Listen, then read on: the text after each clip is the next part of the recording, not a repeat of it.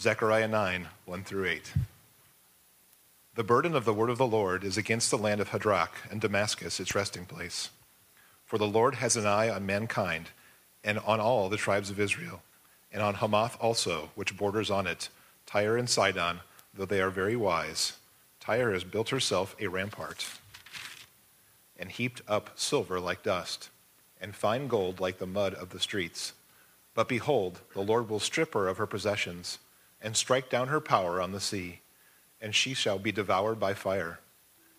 Ashkelon shall see it and be afraid, Gaza too, and shall writhe in anguish. Ekron also, because its hopes are confounded. The king shall perish from Gaza, Ashkelon shall be uninhabited. A mixed people shall dwell in Ashdod, and I will cut off the pride of Philistia. I will take away its blood from its mouth, and its abominations from between its teeth. It too shall be a remnant of our God. It shall be like a clan in Judah, and Ekron shall be like the Jebusites. Then I will encamp at my house as a guard, so that none shall march to and fro. No oppressor shall again march over them, for now I see with my own eyes. I love that song. Uh, we know that God moves in mysterious ways. I love that line that He's His own interpreter. That should cause us to pause before we say, Well, I think it says this. God interprets His own word. For those of you who have been here for several weeks, um, we're, we're to the second stage of Zechariah. We've preached through and taught through chapters 1 through 8. And uh, we had a little teaching on the church last week. We'll interdisperse those throughout the next several weeks. We're going to do nine for sure and maybe jump into 10 as well. Uh, we're not going to do all of nine today. 1 through 8 is sufficient.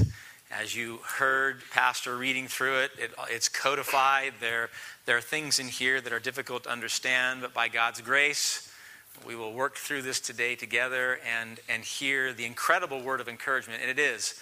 This is a very powerful word of encouragement for those who were in Zechariah's time and for us today as well. Um, but we're hitting that section now for the next several chapters. If you were here in the very first sermon, I had talked about the two parts of the book chapters 1 through 8 it's even though it's prophetic and there's some apocalyptic language in there you can you can work your way through it 9 through 14 they're hard they're hard chapters so much so i told you martin luther in his first commentary he blew right by chapter 14 did not comment on it the second time he came around he said i do not know what the prophetess treats i don't know what he's saying and that was all he said so um, I, I pray that we're patient. I know that pastors have skipped over Zechariah because it's hard. But uh, I mean, I have, I hope you have been blessed. I've been so blessed by the gems that we found in the first eight chapters, so immeasurably blessed. And I hope that we can find they're, they're there in the next several as well. Um, but we have to be patient. Um, and we have to have ears to hear and not stop up our ears and harden our hearts, diamond hard, as we know Zechariah said to see some of these gems as well. A lot of them, um, the themes are pulled back out of chapters 1 through 8, and there's greater detail. So he goes into um, a, a, better explanation or greater depth on some of the same things. We, God's future, the future of his people in Jerusalem, um, the theme of him cleansing for himself a holy people to bring him honor and glory. Uh, we saw that permeate the first eight chapters. This idea that his kingdom will be a place for many, not just those who were born of the blood of Abraham, but for many nations. And so, as we enter this, this section, I don't want you to be overwhelmed.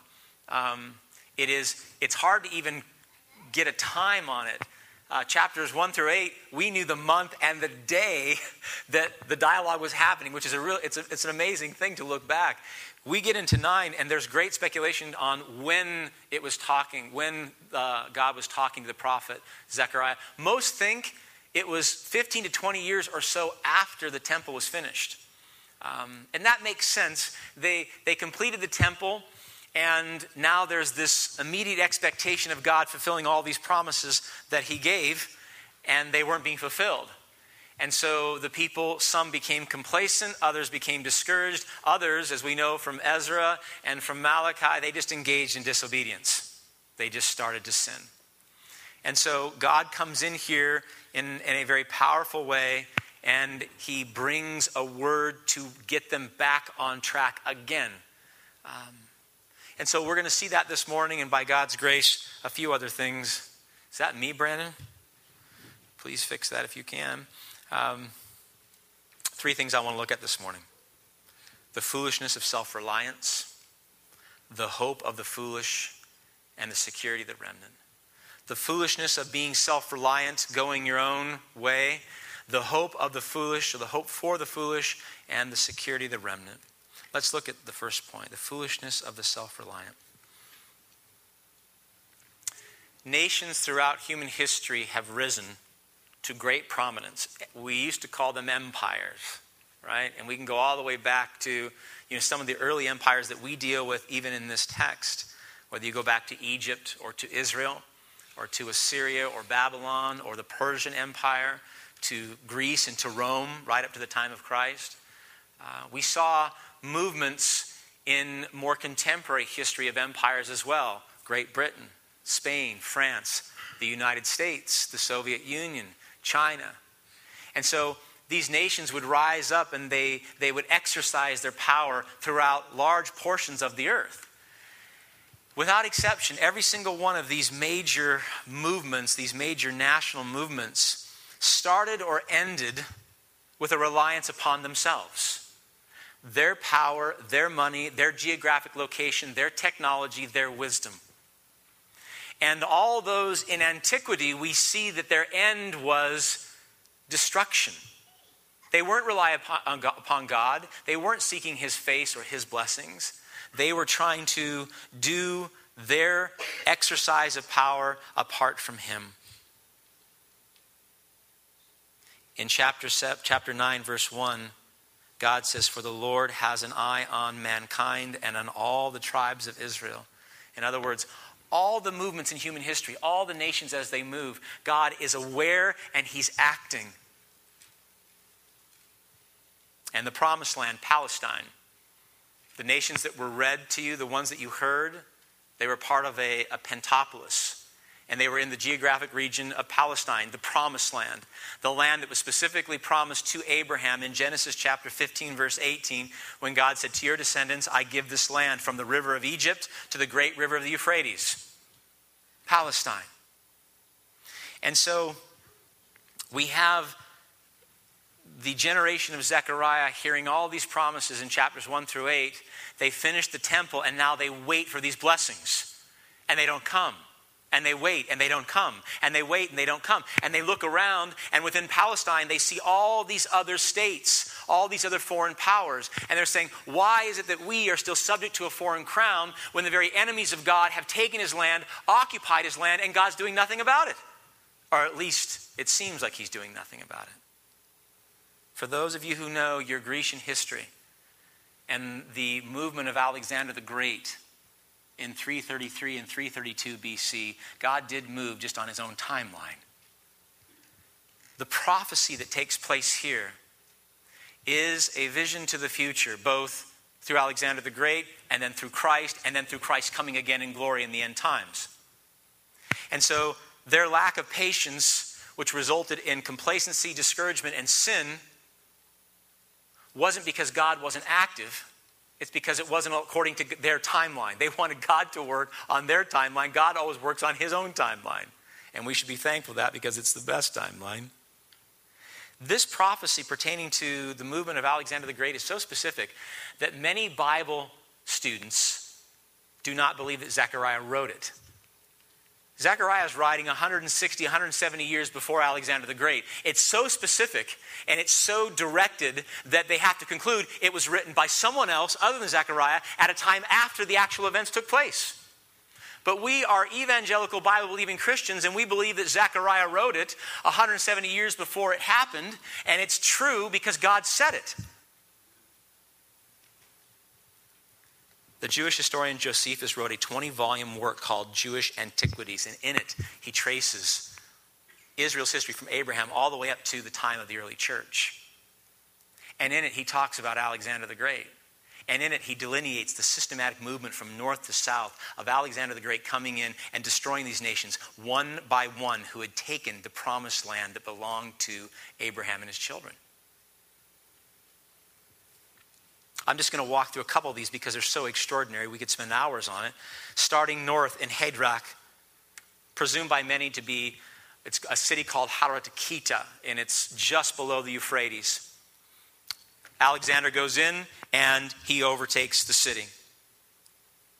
The same people in the same cities that were enemies of God and God's people. Look at verses 1 and 2. The oracle of the word of the Lord is against the land of Hadrach, and Damascus is its resting place, and on Hamath also, which borders on it, Tyre and Sidon, they, though they are very wise, Hamath and Damascus, the Syrian capital today, they were both destroyed by Alexander as he made his way out of Egypt and then circled around from the top. Tyre and Sidon, both very powerful, very rich cities. In fact, Tyre was so well off for centuries. The city of Tyre was built on the coast, just like Santa Cruz for those of you who know this area well. And there was an island about a mile offshore. They took their city and they replanted it on the island and they built a double wall around it. It was considered a city that could not be taken. It was so, the stronghold was so powerful that the Assyrians tried for five years in 701 BC to take the city, and they finally gave up. The Babylonians came back in, the, in, in 501, no, I'm sorry, in 587, and they tried for 13 years, and they finally gave up. They had a very strong navy. They were plush, as we see here from the, the verse. They had lots of gold, lots of silver. According to Ezekiel, this was the city surrounded by the sea, and Isaiah called it the fortress of the sea, and it was considered a city that could not be broken. Look at verse 3. Tyre built herself a rampart and heaped up silver like dust and fine gold like mud of the streets. Tyre was a perfect example of a city that did not think it needed God. It had security, it had prosperity, it had a navy, it engaged in, in, in trade, and it was wealthy. But when God determined that it was time for Tyre to fall, Tyre fell. Five years against the Assyrians, they could not take it. Thirteen years, the Babylonians could not take it. In seven months, Alexander the Great took the city of Tyre. In seven months. Why? God ordained it. Not only did he ordain it, the prophecy is so specific. Ezekiel 26, listen to this. This is about 250 years before Alexander the Great took the city of Tyre. Of Tyre, Ezekiel writes, They will plunder, speaking of Alexander the Great, they will plunder your wealth and loot your merchandise. They will break down your walls and demolish your fine houses and throw your stones, timber, and rubble into the sea. This is so amazing. For those of you who are not encouraged by biblical prophecy, now's the time to be encouraged by it. Alexander went into the old city Tyre, literally tore it down, literally took the stone, the timber, and they tossed it into the sea to build the bridge to the island to take the island. Exactly fulfilled. And in seven months, Tyre fell because God said, You will fall. The prophecy foretold here, as it is throughout sacred scripture, should cause us to rejoice knowing that God is sovereign and he works according to his timeline Alexander took his campaign south to strongholds of Palestine, with the sole exception of one city, Jerusalem. The only city that was spared was Jerusalem. Look at verses 5 and 6. Ashkelon shall see it. What shall they see? They shall see the destruction of Tyre, and they will be afraid. They gave up. They didn't even fight, they just gave up. Gaza too shall writhe in anguish. Ekron also, because it hopes, its hopes are confounded because it saw Tyre fall. The king shall perish from Gaza. Remember that's important. Ashkelon shall be uninhabited, and a mixed people shall dwell in Ashdod, and I will cut off the pride of Philistia, Philistine, Palestine. He makes his way south, and many of the cities are just giving up because if Tyre was going to fall, then they were all going to fall, except Gaza. Gaza, stiff necked, said, We will fight. And so they fought against Alexander the Great for five months. And what did he do? He went in after their refusing to submit. He went in, he killed the king, and he destroyed the city entirely. No mercy on Gaza. They were writhing in agony. So Tyre was destroyed by fire, just as the prophecy had foretold. Gaza was writhing in pain, just as the prophecy had told. Gaza's king was killed, just as the prophecy was foretold. But more than just historical events, it's amazing, it is, that these were prophesied to and they were fulfilled. We should be in awe of this. But he didn't just give us this historical count so that we can look at the prophecy, see it fulfilled, and say amen. He gives us this prophetic movement because this is dealing with all mankind, every nation, every people group, and every person that, that moves against God to rely upon themselves, their own security, their own power, their own financial prowess, their own wisdom. God says, You do that as a church, as a people, as a nation, individually. And God says this set yourself up against me and my people, take a stand on your own wisdom and your own skill and your own money. Put your hope and your security in gold or silver or pride or possessions in your marriage or your job or your ministry or your church or your education. He says, Your end will be the same as that of Gaza and Tyre we put our hope in anything other than Jesus Christ and the work he did on the cross, our end will be that of Gaza and Tyre. Will be, we will be writhing in agony, we will be devoured by fire. The Bible says there will be weeping and gnashing of teeth. The place is a place where the worm never dies. A Christian must not love the world or the things of this world. A Christian must not put his hope in ter- temporal things like silver or gold or retirement or marriage or children. The parallels between modern America and ancient Tyre are striking. And because I don't preach politics and don't preach on you know, American agendas, I will just touch on this. With our military power, our financial success, and our technological advancements, we have become a very proud people. Americans have become a very proud people. Now, we should expect that apart from Jesus Christ, but that pride has made its way into the church. And the church has become a very proud church, self reliant church on our finances, on our ministry, on our ability to do God's work. God has no desire for his children or his church to be proud or self reliant American Christians. No desire. We are called by God to come out of her John says in Revelation 18, Come out of her, my people, so that you will not share in her sins, so that you will not receive any of her plagues. We are called to come out, to be a holy people, set apart by God to bring him honor and glory. Not self reliant, not filled with pride. Solomon said in Ecclesiastes 12 14, God will bring every deed into judgment, including every hidden thing, whether it is good or bad. In other words, we cannot hide our pride and we cannot hide our self reliance and we cannot hide putting our hope in anything other than Christ alone. We cannot hide these things.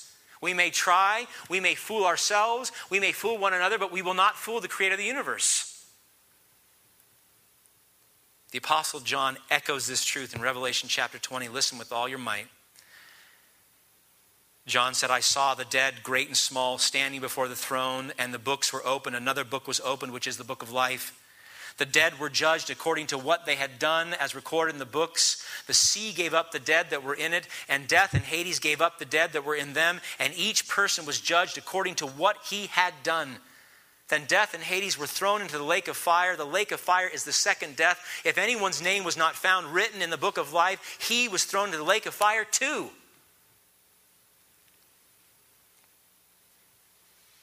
The Lord said in verse 1 My eye is on all mankind and the tribes of Israel, his church. That means simply going to church is not sufficient, saints. It means reading your Bible and praying daily is not sufficient. It means that engaging in great ministry or small ministry, it means sharing the gospel with the lost, is not sufficient. Your satisfaction and your sufficiency must come from Christ, it must come from His work on the cross. That means if you put your hope in anyone or anything other than Christ alone, even if it looks good in the Christian realm, it is a false hope and its end is agony and fire.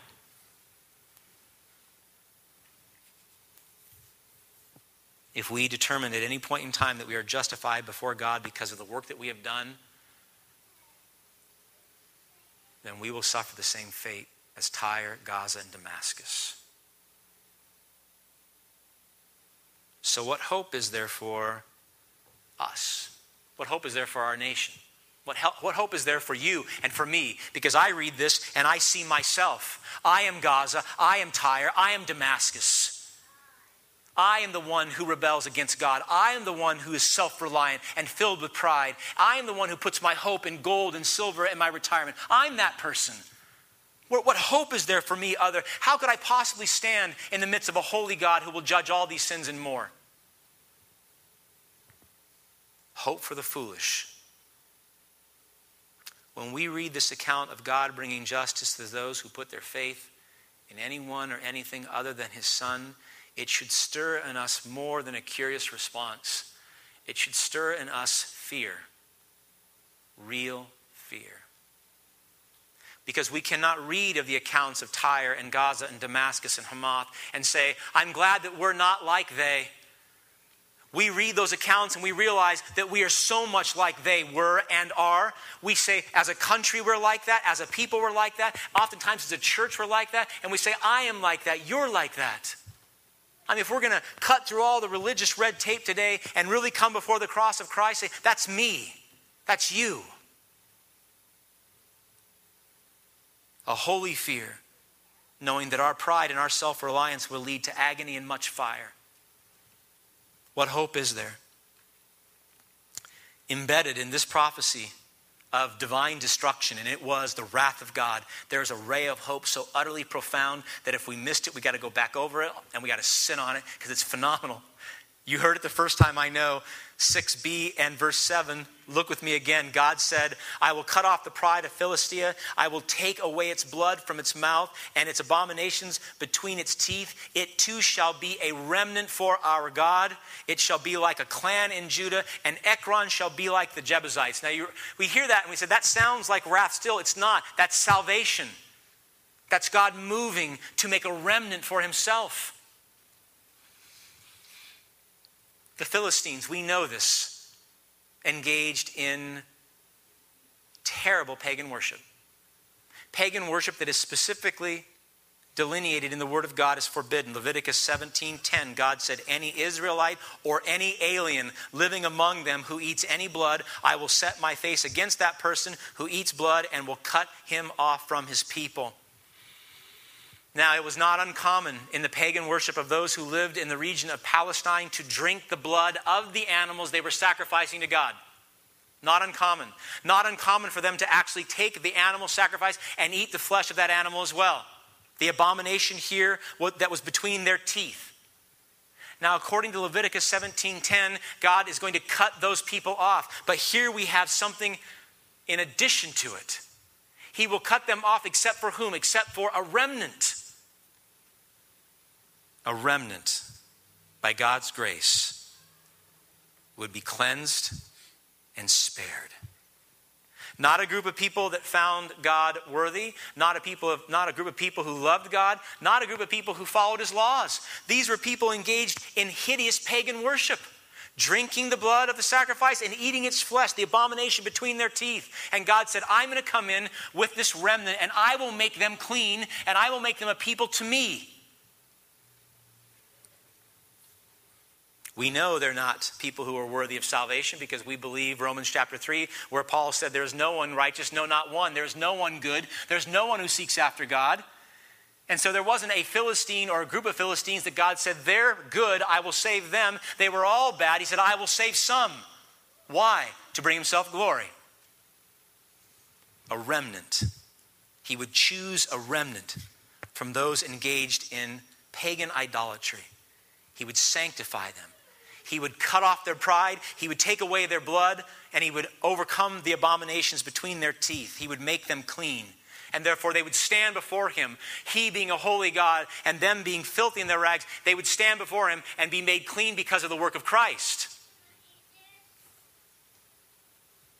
They would not suffer the fate of Damascus, Tyre, and Gaza. Instead, they would receive mercy. This remnant would receive grace. They should be a remnant for God. what a surprise this must have been to Zechariah.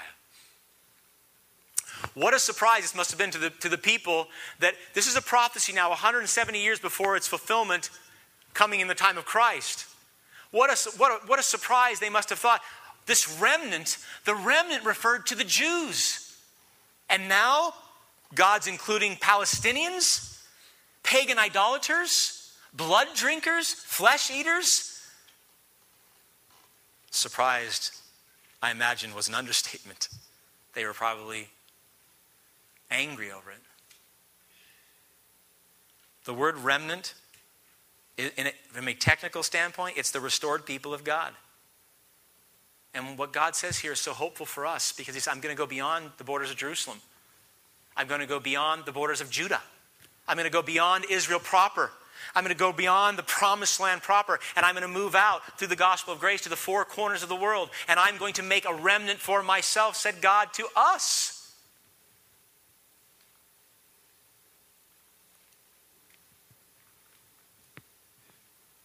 And not only would he redeem people for his own glory,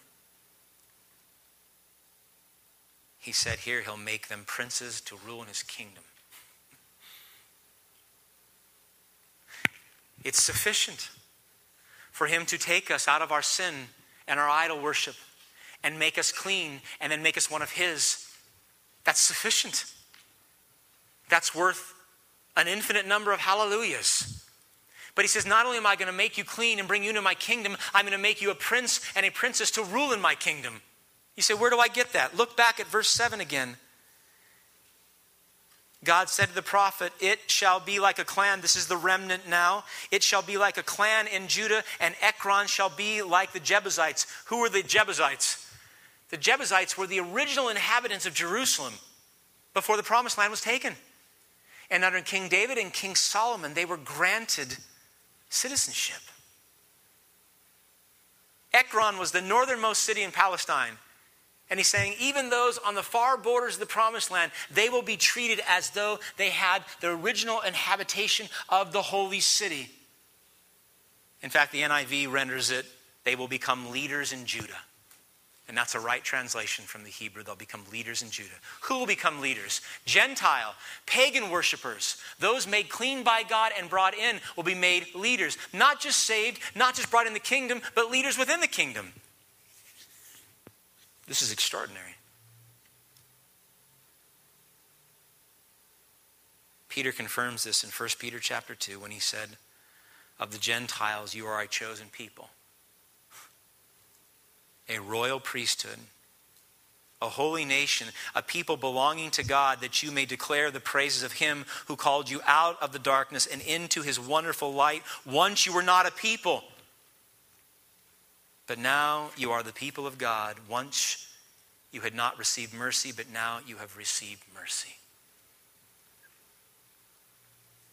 How can this be? How can a holy God call Gentile, pagan, worshiping people into his presence. How can a holy God call me, a self reliant, pride filled, gold loving, peace hating, God rebelling sinner into his kingdom? How does that happen? How is it possible? You remember back in Zechariah 2:11, the prophecy was that God would God said, Many nations will be joined with the Lord in that day and will become my people. And just a few weeks ago in Zechariah chapter 8, many peoples and the inhabitants of many cities will come, and many peoples and powerful nations will come to Jerusalem to seek the Lord Almighty and to entreat him. There's a universal theme of the gospel of redemption. It wasn't just for Jerusalem or Judah or Israel or the children of Abraham, it was for the world to go out repeated in Psalms and Isaiah and Amos and Micah and Joel, and it's repeated again and again and again. But I want you to notice this is not an undiscriminating universalism. This is not everybody come in as you are, be as you are, stay as you are. Not undiscriminating.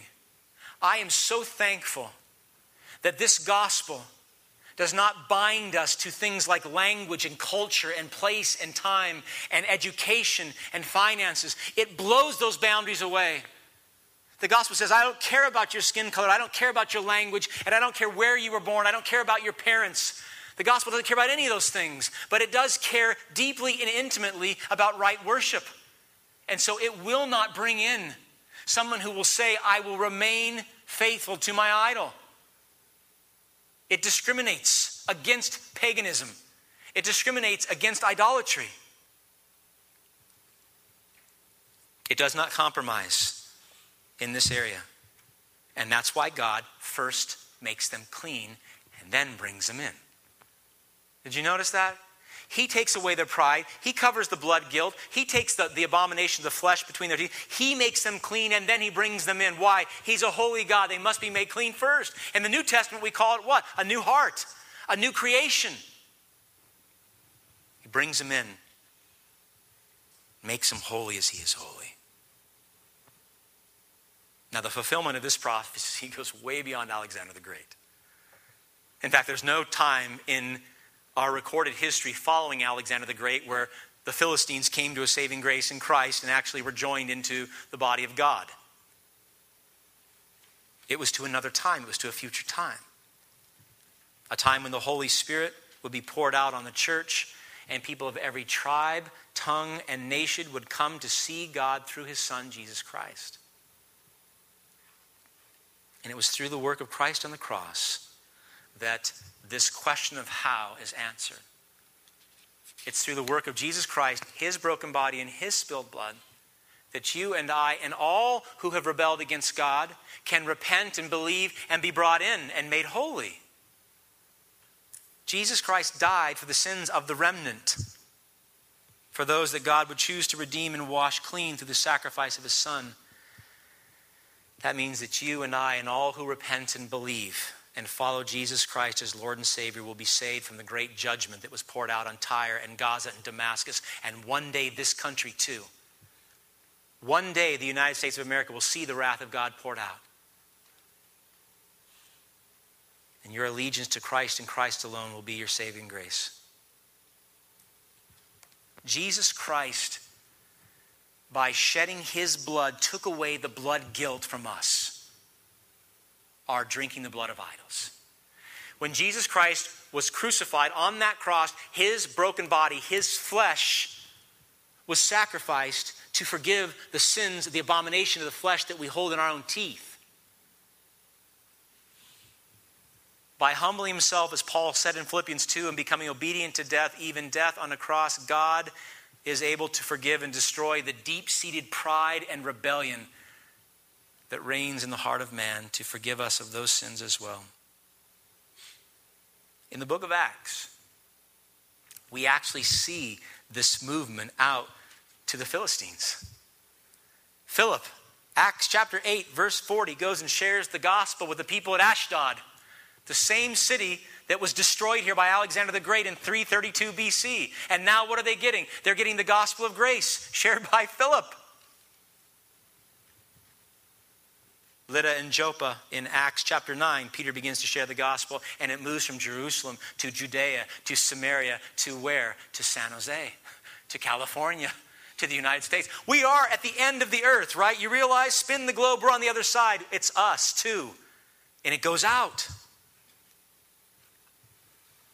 But this fulfillment, without exception, it's moving now, it's being fulfilled now, but it finds its final fulfillment in the book of Revelation, chapter 7, verses 9 and 10, listen to what John writes. He's seeing this multitude, he's seeing the remnant. In verse 9, he writes, I looked, and there before me was a great multitude that no one could count. From every nation, tribe, people, and language, standing before the throne and in front of the Lamb. They were wearing white robes. Why? They've been made clean and they were holding palm branches in their hands, and they cried out in a loud voice Salvation belongs to our God who sits on the throne and to the Lamb. Salvation belongs to our God. This is the hope that every foolish person has. This is the hope of every nation. This is the hope of every tribe and every tongue and every people This is the hope of every pride filled, self reliant, idol worshiping person ever born of Adam. This is your hope. This is my hope. This is the hope of Camden Avenue. It's the only hope we have for this country. Salvation belongs to God. He saves, He makes us clean. He chooses a remnant for Himself for His own glory. And so, on the one hand, we hear this and we rejoice and our hearts soar and we say, Yes, amen. Let it be, Lord. But at the same time, on the other side, there's, this, there's a fear to that. There's a, an angst to it. Because if, if what God is saying here is true, if we're hearing it correctly and I'm teaching it correctly, then this is a most terrifying message because what it's asking us is to surrender completely. What it's saying to us, if we don't want to end up like Tyre and Sidon and Gaza and Damascus, that means that we individually, we collectively as a church, we as a nation must surrender and follow God completely. We must put away our silver and our gold. We must stop relying upon our wisdom and our possessions and our technology. Our technology. We must stop relying upon our technology. We must surrender our lives entirely to God and put our faith and our trust in Him because He saves. We must put our hope in Christ because Christ's blood saves.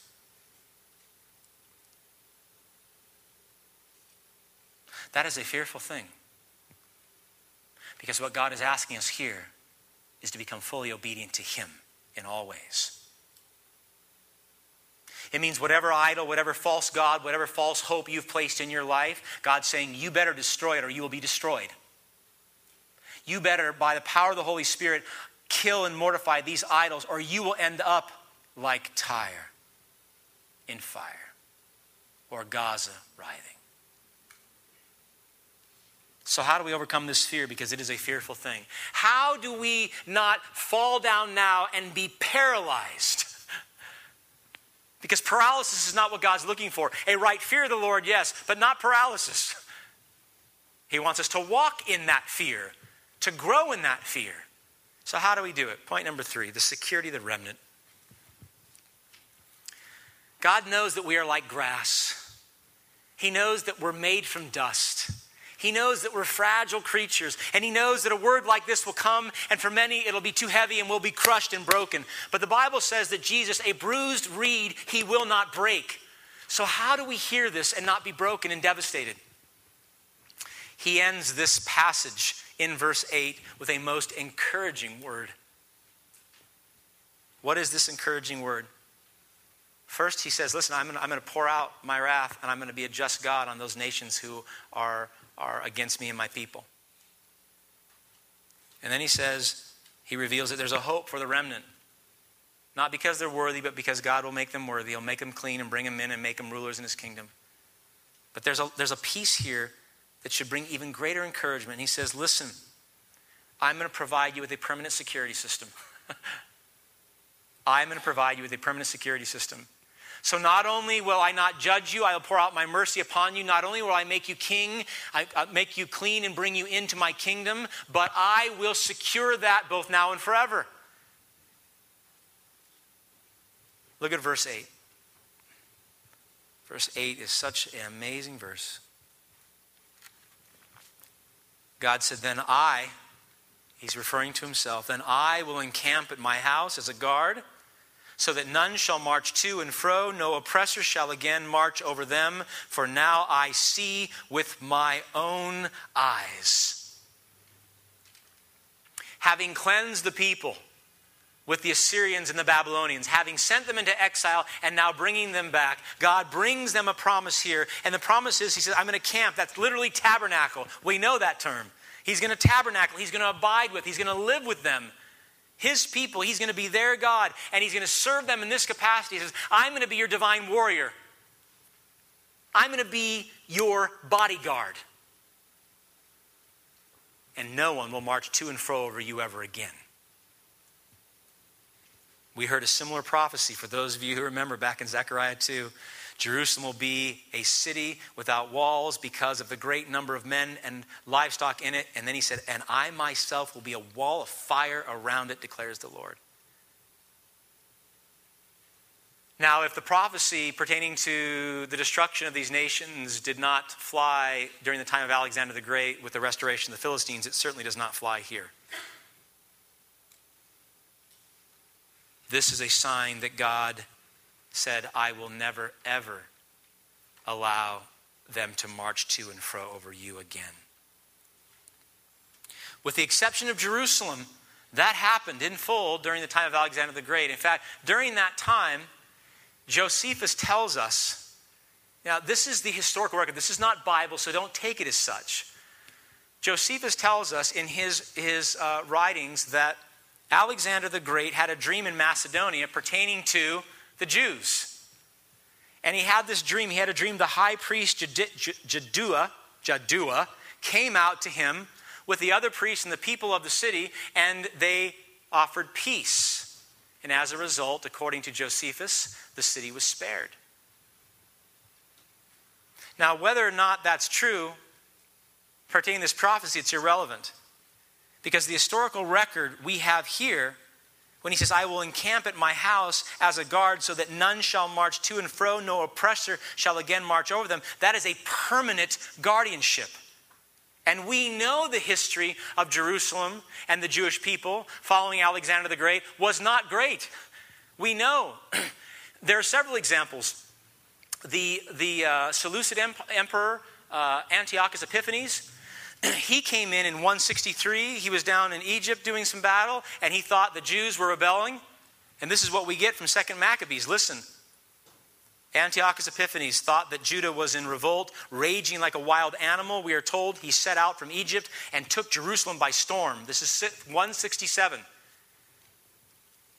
He ordered his soldiers to cut down without mercy those whom they met and to slay those who took refuge in their houses. There was a massacre of young and old, a killing of women and children, a slaughter of virgin and infants. In the space of three days, 80,000 were lost, 40,000 meeting a violent death, and the same number being sold into slavery. That's not a good guard if God was saying in this time. So, following Alexander the Great, this prophecy was not fulfilled. Rome followed. Rome came, and we know the oppression that Rome brought. And we know the destruction that Rome brought. In 70 AD, the temple fell and the city was destroyed and the Jews were dispersed. So, this prophecy of protection and guardianship could not be pertaining to the physical temple, and it could not be pertaining to the city, the actual physical city of Jerusalem. So, what is he talking about here? Who is this, this prophecy for? When would it take place? He said, I will encamp at my house as a guard so that none shall march to and fro. No oppressor shall again march over them, for I now see with my eyes. 500 years later, 500 years after this prophecy came to Zechariah, Jesus Christ said something of equal boldness. A proclamation and promise of divine guardianship. And Jesus Christ not only said that this prophecy is going to be filled, but he said, I'm the one who's going to do it. I will read to you from Matthew chapter 16. Listen closely. When Jesus came to the region of Caesarea Philippi, he asked his disciples, Who do people say the Son of Man is? They replied, Some say John the Baptist, others say Elijah, and still others Jeremiah or one of the prophets. But what about you? He asked. Who do you say I am? Simon Peter answered, You are the Christ, the Son of the living God. Jesus replied, Blessed are you, Simon, son of Jonah, for this was not revealed to you by man, but by my Father in heaven. Now listen to this. He said, I tell you that you are Peter, and on this rock I will build my church, and the gates of Hades will not overcome it. It will it I will give you the keys of the kingdom of heaven. Whatever you bind on earth will be bound in heaven. Whatever you loose on earth will be loosed in heaven. And our Lord takes a play on words, and he reveals something so magnificent and so encouraging that if we get it, we can leave here with security in our salvation in the Lord, his guardianship, his warriorship. I want you to notice first that we see this promise of protection is not for a city or a temple, a physical temple, but it's for a body, an ecclesia in the Greek. And that means an assembled people. What do we have here this morning? An assembled body of believers. His church. Jesus said, I will build my church, and the gates of Hades will not overcome it. God sparing Jerusalem in the time of Alexander the Great was a foreshadowing of how God would spare and guard his church through Christ throughout the centuries. I mean, Alexander the Great was the most formidable enemy, and yet Jerusalem did not fall. Hades is the most formidable enemy. And yet God says, just as we had a chance to sing this morning, his church will not fall. Christ will protect his people. God says, I will come and encamp his dwelling here on earth in the house, that is his church, the ultimate guardian being Jesus Christ, that even the gates of Hades will not overcome his bride. And that means that this prophecy is being fulfilled at this very moment. It means that Jesus Christ has been guarding and protecting, is guarding and protecting, and will guard and protect his bride, his church, the ecclesia, until he comes again in all of his glory. You're safe in him. His church is safe. The bride is well guarded. So that none shall march to and fro, and so that no oppressor shall again march over it. On the cross, when Christ said, It is finished, Satan thought he won. And yet Christ had completed the work that was necessary, not only to call and assemble people and make people holy, but to keep them secure forever and ever. Jesus Christ won on the cross.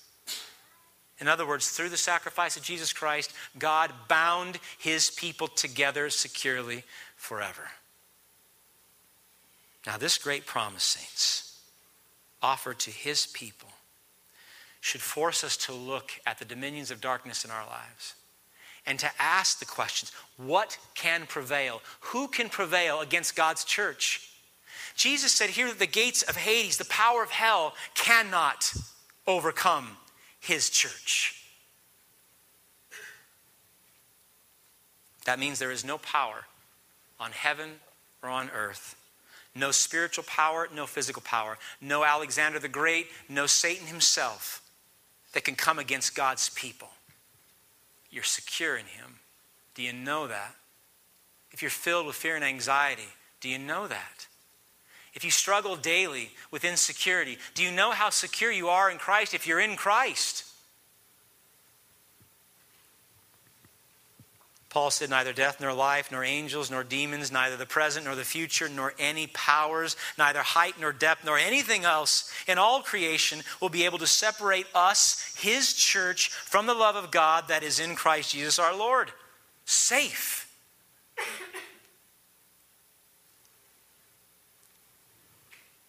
Jesus says to us this morning, I am your divine warrior. Have no fear. Does it mean there'll be no trouble in our life? Of course not. Does it mean there won't be persecution? Of course not. Does it mean that we won't go through hard, stressful times? Of course not. But in all those times, you must remind yourself Christ is my King, Christ is my Lord, He is in power. I don't have anything to fear. Not the gates of Hades, not the power of hell will separate us from our Savior. And you got to tell yourself that as you're on the brink of losing your job, as your marriage is, is, is tattered and broken, as your children have gone astray, as the economy collapses and the world comes unraveled, you must just say to yourself, My God, my King, my divine warrior is real. But there's something else to this Matthew 16 passage, which is so amazing. A second piece to this guardianship that we cannot let go unnoticed. Verse 18 Matthew 16, verse 18, Jesus said, I tell you that you are Peter, Petros, and upon this rock, Petra, I will build my church, and the gates of Hades will not overcome it. I apologize for the Greek, but it's necessary here. If you hear this and get it, you'll realize not only is there great security in Christ as the guardian of his church, but you're called to guard as well. Let me show you. Be patient with me, will you? Our Lord uses a play on words intentionally to convey a double meaning and calls us to participate in guarding. He says, on the one hand, on this rock, in the Greek it's Petra, and he's saying, he's patting his chest, on this rock I will build my church. And we know that. The Old Testament talks about, the New Testament talks about Christ being the rock of our salvation, right? The rock upon whom we are to build our lives. And if we do what? Then when the rains fall and the winds blow, we will not fall. so we know on the one hand, he's saying that I am your guardian. Build your life, build the church on me. But then he flips this and he says to Peter, You are Petros Not Petra, rock, Petros, little rock. Even better, in the Aramaic, it's, it's Kephas. And that means hollow rock. Now, this is one of those that I dug into and I struck it, and I'm like, this is pure gold. Because Petros, Kephas, is a hollow rock. He can't have anything built on him unless he's what? Unless he's filled. Unless he's filled with the Holy Spirit. But once filled with the Holy Spirit, now Petros, Kephas, little rock, hollow rock, can be a guardian of the church too. Who is that? That's you, that's me, the remnant. Called to guard and honor the ecclesia, God's holy church. To fight for his church to keep oppressors from marching to and fro, from bringing harm to God's people. Not acting independent of our Lord, but standing firmly upon Him as hollow rocks filled by the Holy Spirit. Jesus said, I will give you, Petros, little rock, the keys of the kingdom of heaven. Whatever you bind on earth will be bound in heaven, and whatever you loose on earth will be loose in heaven. And Pastor Todd talked about this last week. This guardianship has personal responsibility. We are to guard the church. That means that we bind people when they come in through their profession of faith, through the waters of baptism, through the, the, communion of the Lord's Supper, and by seeing them bear much fruit.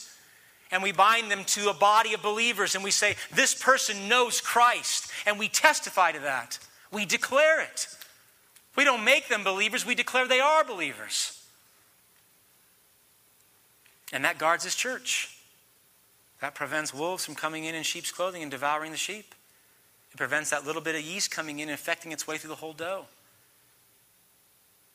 And it means that the church also, when it realizes there's a wolf or there's yeast in their midst, we're to loosen. What does that mean? We're to let go. We're to remove from the presence of his church as guardians those who have come to bring heresy and destruction. We say, well, that doesn't sound very loving. I don't think it's very loving to leave someone in the church who will devour the bride of Christ. I don't think it's very loving for yeast to come in and infect God's ecclesia. If we love Christ first, then we will love his church properly. If we love man first, then we will allow a little yeast to make its way through the whole batch of dough. Jesus promises to guard his church, and then he commissions us by his power and strength to guard it as well. There's one last piece here, and then I will close. The last words of this prophecy. God says in the uh, ESV, Now I see with my own eyes. The NIV, I like the rendering a little better. It says, Now I am keeping watch. God says, Now in the very present moment, I am keeping watch. He's not watching from afar, He's watching here and he's not watching from history, he's watching now. Jesus Christ, our divine warrior, is standing at this very moment in our midst, guarding his glory and the glory of his Father through his church. Now, I'm going to ask you a question that a four year old can answer. No pressure. If God, the creator of the universe, is standing watch over his church right now, If God, the creator of all that is seen and unseen, the very one who holds the galaxies in his hand, is watching over this church and you every moment of every day, if he says to you, I promise never leave you nor forsake you, if he says to you, the good work that I start in you, I will bring to fruition until the day of my son, if that is true, then I will ask you, as I would ask a four year old, what are we so worried about? Why are we such, in, we such a dither over things? Why the anxiety? Why the stress? Why? If this is true, I started off my day yesterday in prayer with my wife on a glorious walk in the early morning hours. And I thought to myself, what a glorious day this is going to be. After I got home from that walk, my day disintegrated into an absolute mess by the evening. I sinned in my anger. I sinned with my tongue. I sinned in my heart and I was discouraged, and I had no desire to preach today. And that night, as I went back to look back over the sermon, the passage, I hit verse 8. And I thought, what a fool I am that I would allow those struggles to cause me to be discouraged or despondent. And I preached to myself and I said, God is my king, Christ is my warrior. He is guarding my heart and mind from the very power of Satan himself. He will never leave me. He'll never forsake me. He will never lose me. I am secure in him. And I repented of those sins, and he washed me clean, and here I am preaching.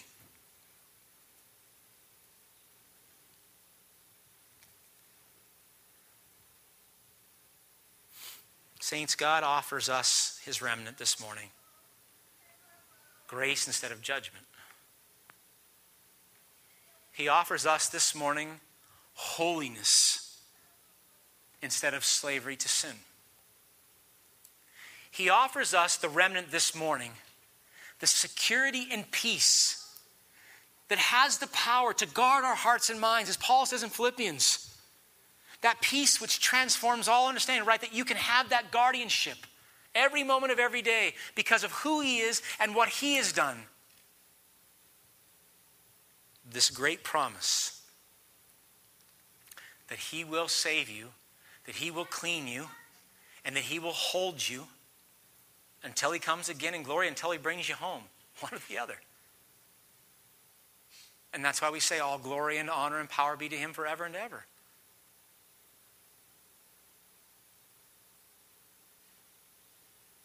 What is our response to this prophecy? So extraordinary. Some of you say, "Me, I don't believe it." I'll pray for you. Some of you say, I believe it, but I don't have the security that it should have in my life. Pray for yourself. Ask God to show you the gospel of grace daily. Some of you say, I believe with all my might, and I love the security and guardianship it offers. What do I do with it? I'll read one passage and close in prayer. 1 Peter chapter 1. Verse 3 and following, Peter writes, Praise be to the God and Father of our Lord Jesus Christ. In his great mercy, he has given us new birth into a living hope through the resurrection of Jesus Christ from the dead, and into an inheritance that can never perish, spoil, or fade, kept in heaven for you who through faith are shielded by God's power until the coming of the salvation that is ready to be revealed in the last time. So, what is our response? In this you greatly rejoice. Right response to this word. In this you greatly rejoice, though now for a little while you may have, you may have had to suffer grief in all kinds of trials. These have come to you so that your faith, of greater worth than gold, which perishes even though refined by fire, may be proved genuine and may result in praise, glory, and honor when Jesus Christ is revealed. Though you have not seen him, you love him. And even though you do not see him now, you believe in him and are filled with an inexpressible and glorious joy For you are receiving the goal of your faith, the salvation of your soul.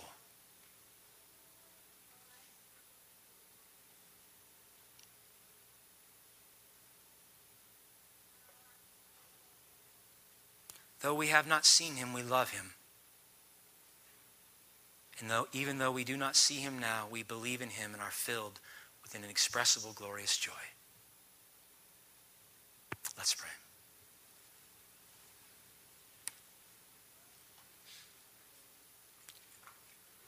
Father, forgive us for treating lightly this most powerful prophecy of your holy word. Forgive us for diminishing or even ignoring the wrath that you will pour out on all those who refuse to repent and believe and put their faith in your Son, Jesus Christ. Forgive us, Lord, individually and collectively as one church, for not guarding your honor, for not defending the ecclesia, for not fighting for the purity of your bride.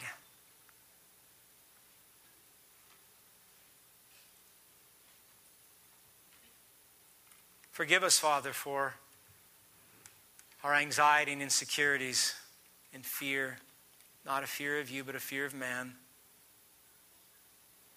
Forgive us for not seeing that you, through your Son Jesus Christ, stand guard every moment of every day. That your Son, the divine warrior, said that not the very gates of Hades can prevail against your holy ones. Give us the wisdom to preach these truths to ourselves. Give us the, the, the, desire to preach these truths to one another so that we will become a holy ecclesia, a holy gathering, a holy church set apart to bring you honor and glory. So that when the trials come, and we know they will, when the temptations come, and we know they will, we will stand firm on the rock, the Petra, who is Christ. We will not be blown about by the winds or tossed about by the waves but we will stand secure, a holy people, a hollow rock filled with your spirit, living as you've called us to live, serving one another in love, sharing the gospel with the lost, being a people.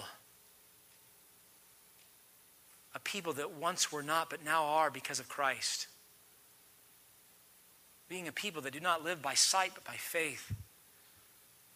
I pray, Lord, that we be a people that do not put our hope in our money or our portfolios or our retirement or even other people, but in you, in you alone. Grow our faith, I pray, Lord, for we are weak. Make us holy and clean us, Lord, if we are stained with sin.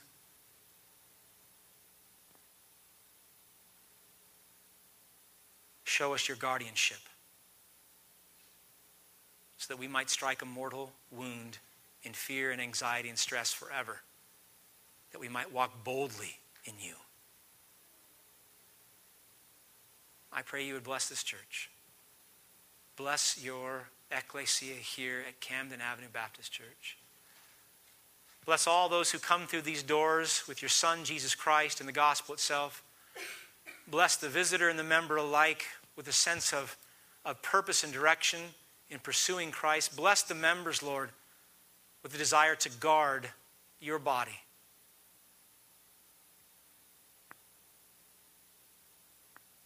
We praise you for this time. We praise you for your word. We praise you for being God, for you're worthy of it all. I pray these things in your Son's holy, powerful name. Amen.